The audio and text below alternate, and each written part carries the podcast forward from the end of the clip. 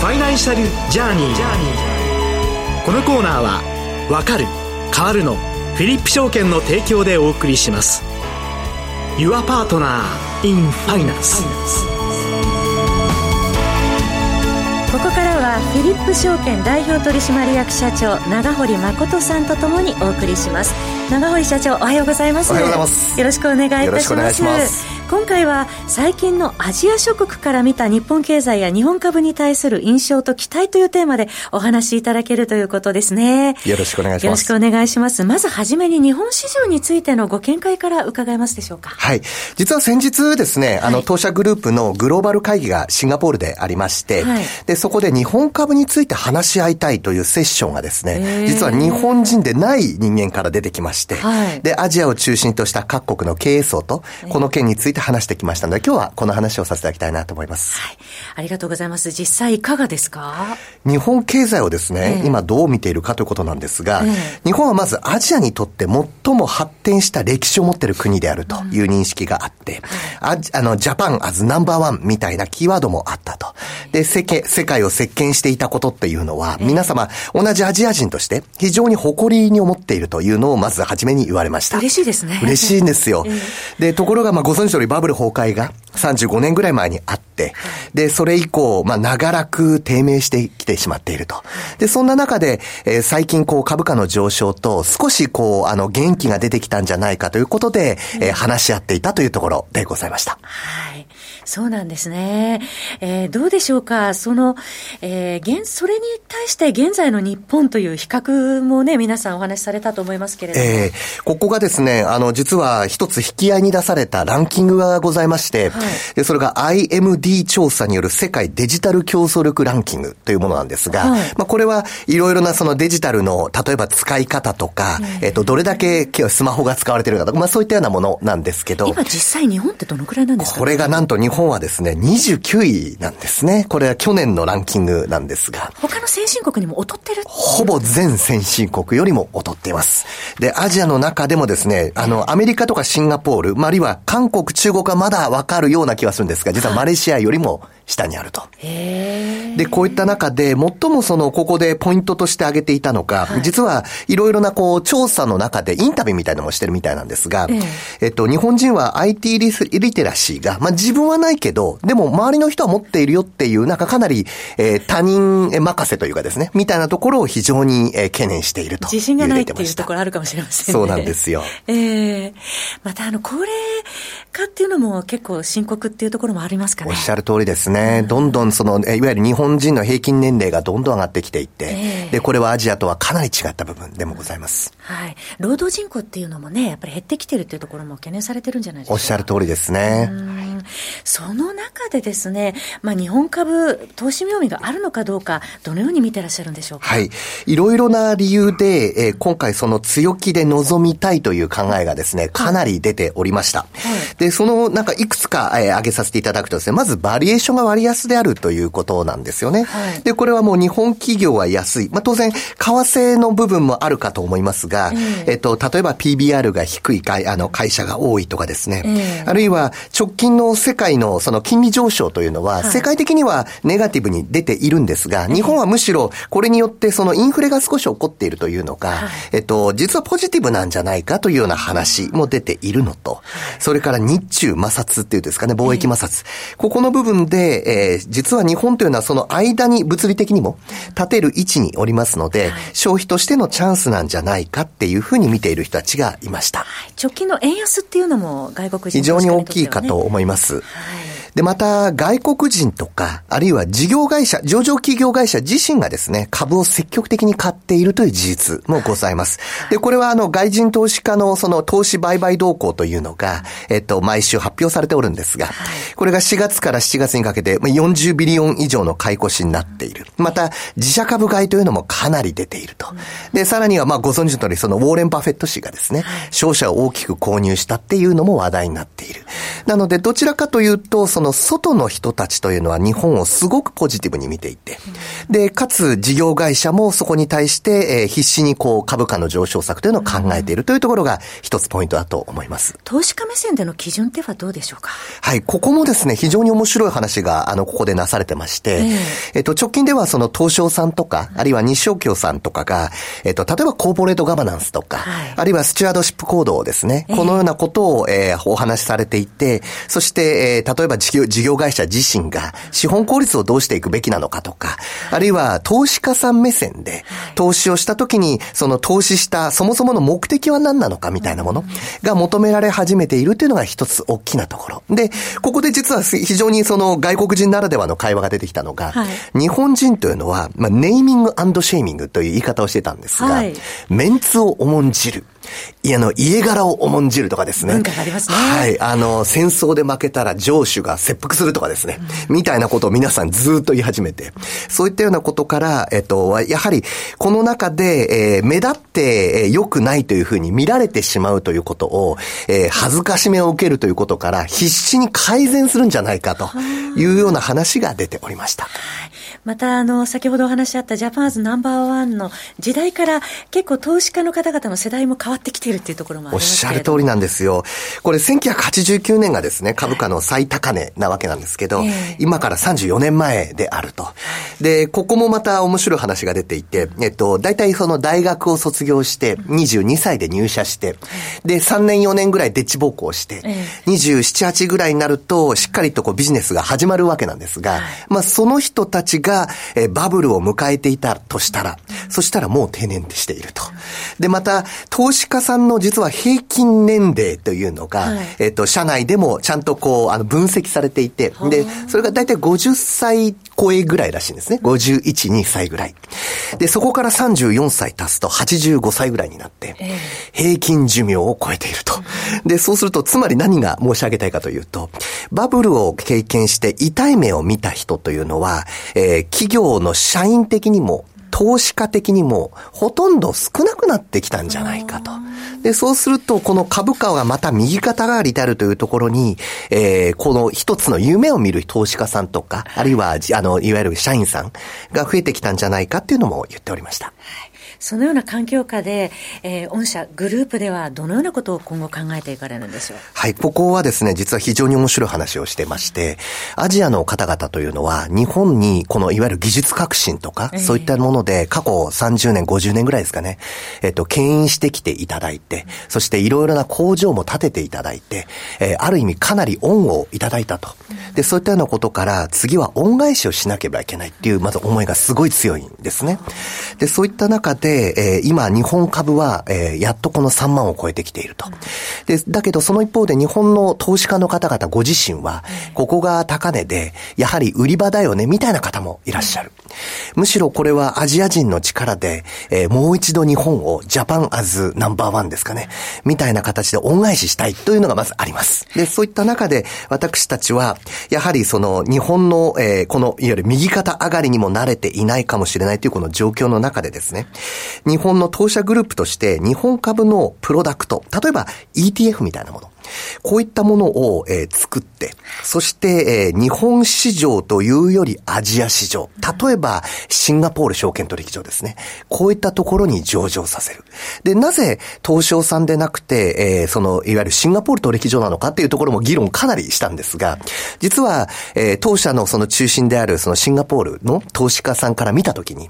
東証さんへの取引というのは外国株に当たるんですね。で、そうすると、その全ての投資家さんが投資できるわけではなくななってしまう。むしろアジア人の力で押し上げていくということであれば、アジアの市場に上場させて、そして皆さんが自国の株として ETF として投資をして、で、結果としてその中の銘柄が日本株であれば、当然その機関投資家からの買いが入ってきて、というような流れで、えー、そのいわゆる盛り上げていけないだろうかっていう話をしておりました。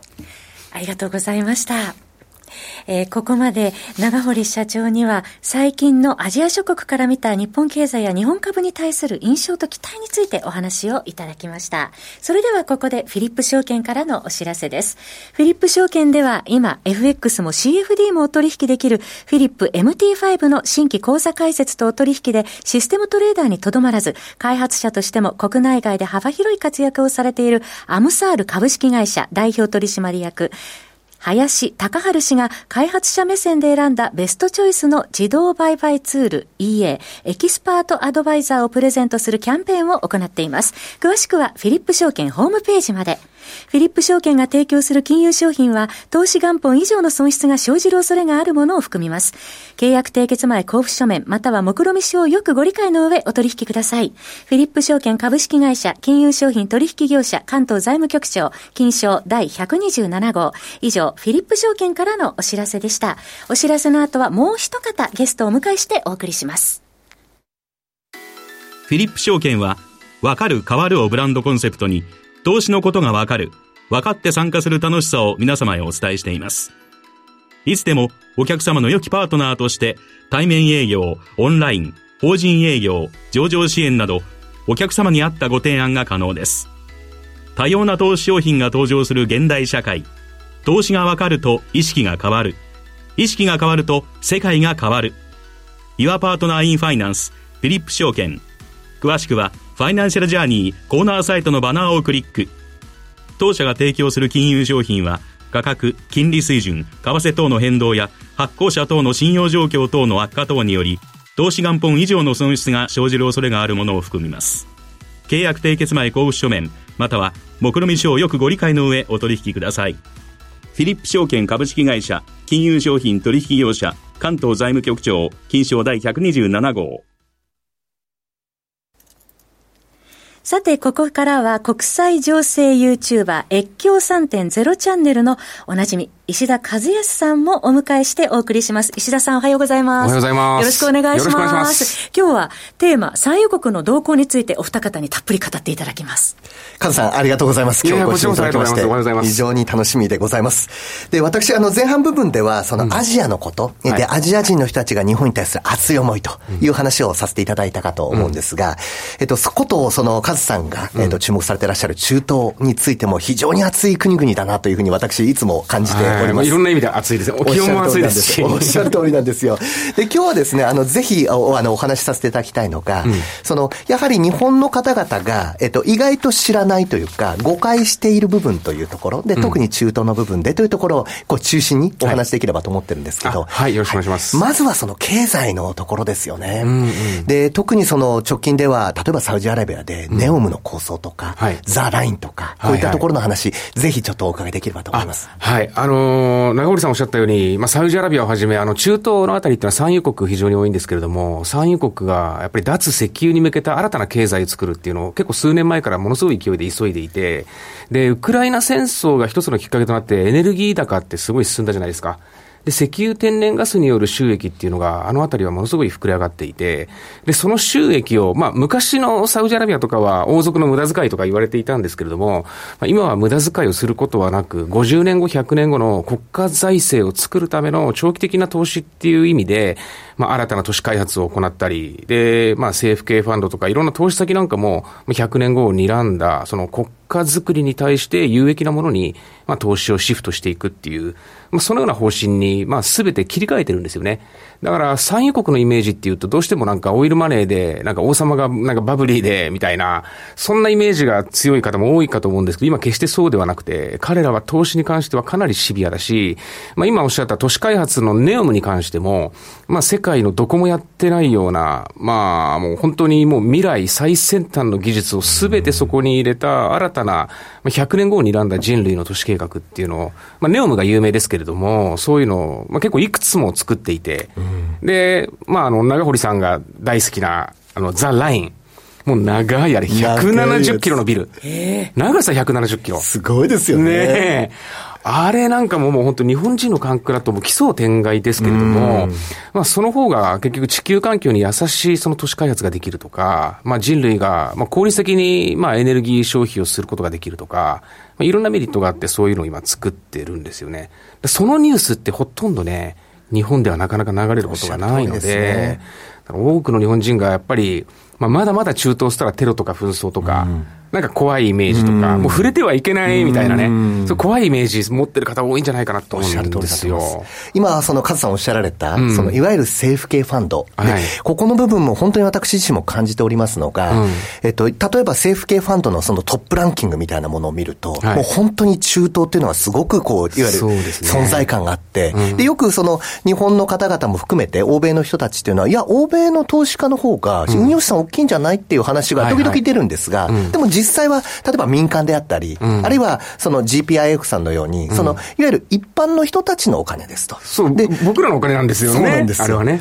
で、これに対して政府系ファンドというのは、いわいわゆる政府が長期的な視野で、短期的な収益ではなくて、長期的な視野で人類を変えて組んだレベルの投資ができる。ここが大きなところですよね。いやいや、おっしゃる通りで、もうその国家が、まず、そもそも国家がビジネスをやって投資をやってっていう、そのお金の稼ぎ方をしていて、まあ本当おっしゃったように、まあ年金とか民間ファンドみたいに、僕ら投資家のお金がその運用されてるというものではなくて、国家が自分たちのお金を将来のために国家が運用していくっていうものが政府系ファンドなんですよね。で、あの、政府系ファンドのいろんな分析を行っている、えー、SWF インスティテュートというウェブサイトがあるんですけど、まあ、そこの政府系ファンドの総資産ランクランキング見ると、もうほぼ中東湾岸諸国と、あと中華圏ですね。中国、シンガポール、香港。で、まあ、長織さんはよくご存知だと思うんですけれども、シンガポールのテマセクホールディングスとか、あとは、まあ、香港、中国。で、そして、まあ、湾岸産油国の政府系ファンド。そういったところがもう総資産額ランキングずらっとトップ10並ぶんですけれども、もう本当にこれから、なんだろう、そのそういう新たなところに、新たなその目先の未来に、なんか巨額の投資できる政府、国家っていうのは、まあ、その中東と中国、中華圏なのかなとおっしゃる通りですよね。思いますね。えー、うん、で、やっぱりあと、まあ、ここの部分ってもすごく私自身も注目しておるわけなんですけど、まあ、そのだけでない違う側面として、はい、直近では、その、例えばブリックスの新通貨の中で、まあ、かなり大きなその通貨のけけあの経済圏っていうものも、これも実は中東もしっかりと絡んだ形で話が進んでるんですよね。だと思いますね。えーあの、まあ、ブリックスに今入りたいと手を挙げている国々がね、いっぱいありますけど、サウジアラビアやトルコはその筆頭格で、うん、まあ、中東が結構ブリックスの中でも存在感あるんじゃないかなと思うんですよ。で、あのあたりの国々が今考えてるのが、あの、ペトロダラーからの脱却、うん、で石油っていうのは、うん、これまでやっぱりドルが使われてましたけど、まあ、ドルに依存するのはやっぱりリスクも高いから、まあ、ドル以外の部分で決済進めていこうっていうところで、まあ、ブリックスグループでの新通貨っていうのが考えられてますよね。おっしゃる通りですね。当社としてもその為替というのを取引としてこういろいろとやらせていただいているところもあるので、まあこういったところでまたいろんな話ができればいいかなというそうですね。今後いろいろとドラスティックな動きになるので面白そうですね。おっしゃる通りですね。えー、もうお話伺ってると、中東技術的にも非常にやっぱり発展してきているっていうところがありますね。すねはい。最後に勝さんからメッセージを。あ、そうですね。あの、中東アラブ圏に関しては、やっぱなかなか日本のメディアでは出てこないので、えー、僕のやってる越境3.0チャンネル、YouTube チャンネルの方で毎日配信してますんで、あの、関心ある方はぜひご覧いただいて、チャンネル登録いただければと思います。私も毎日拝見しております。ありがとうございます。私も見てます。ありがとうございます。はい。やはり情報って大事ですよね。そうですね。はい。この番組でもね、随時発信していきたいと思います、えー、今回はフィリップ証券代表取締役社長長堀誠さんと国際情勢 YouTuber で越境3.0チャンネルの石田和康さんとともにお送りしました。お二方どうもありがとうございました。ありがとうございました。ファイナンシャルジャーニーこのコーナーは「わかる変わるの」フィリップ証券の提供でお送りしました。Your Partner in Finance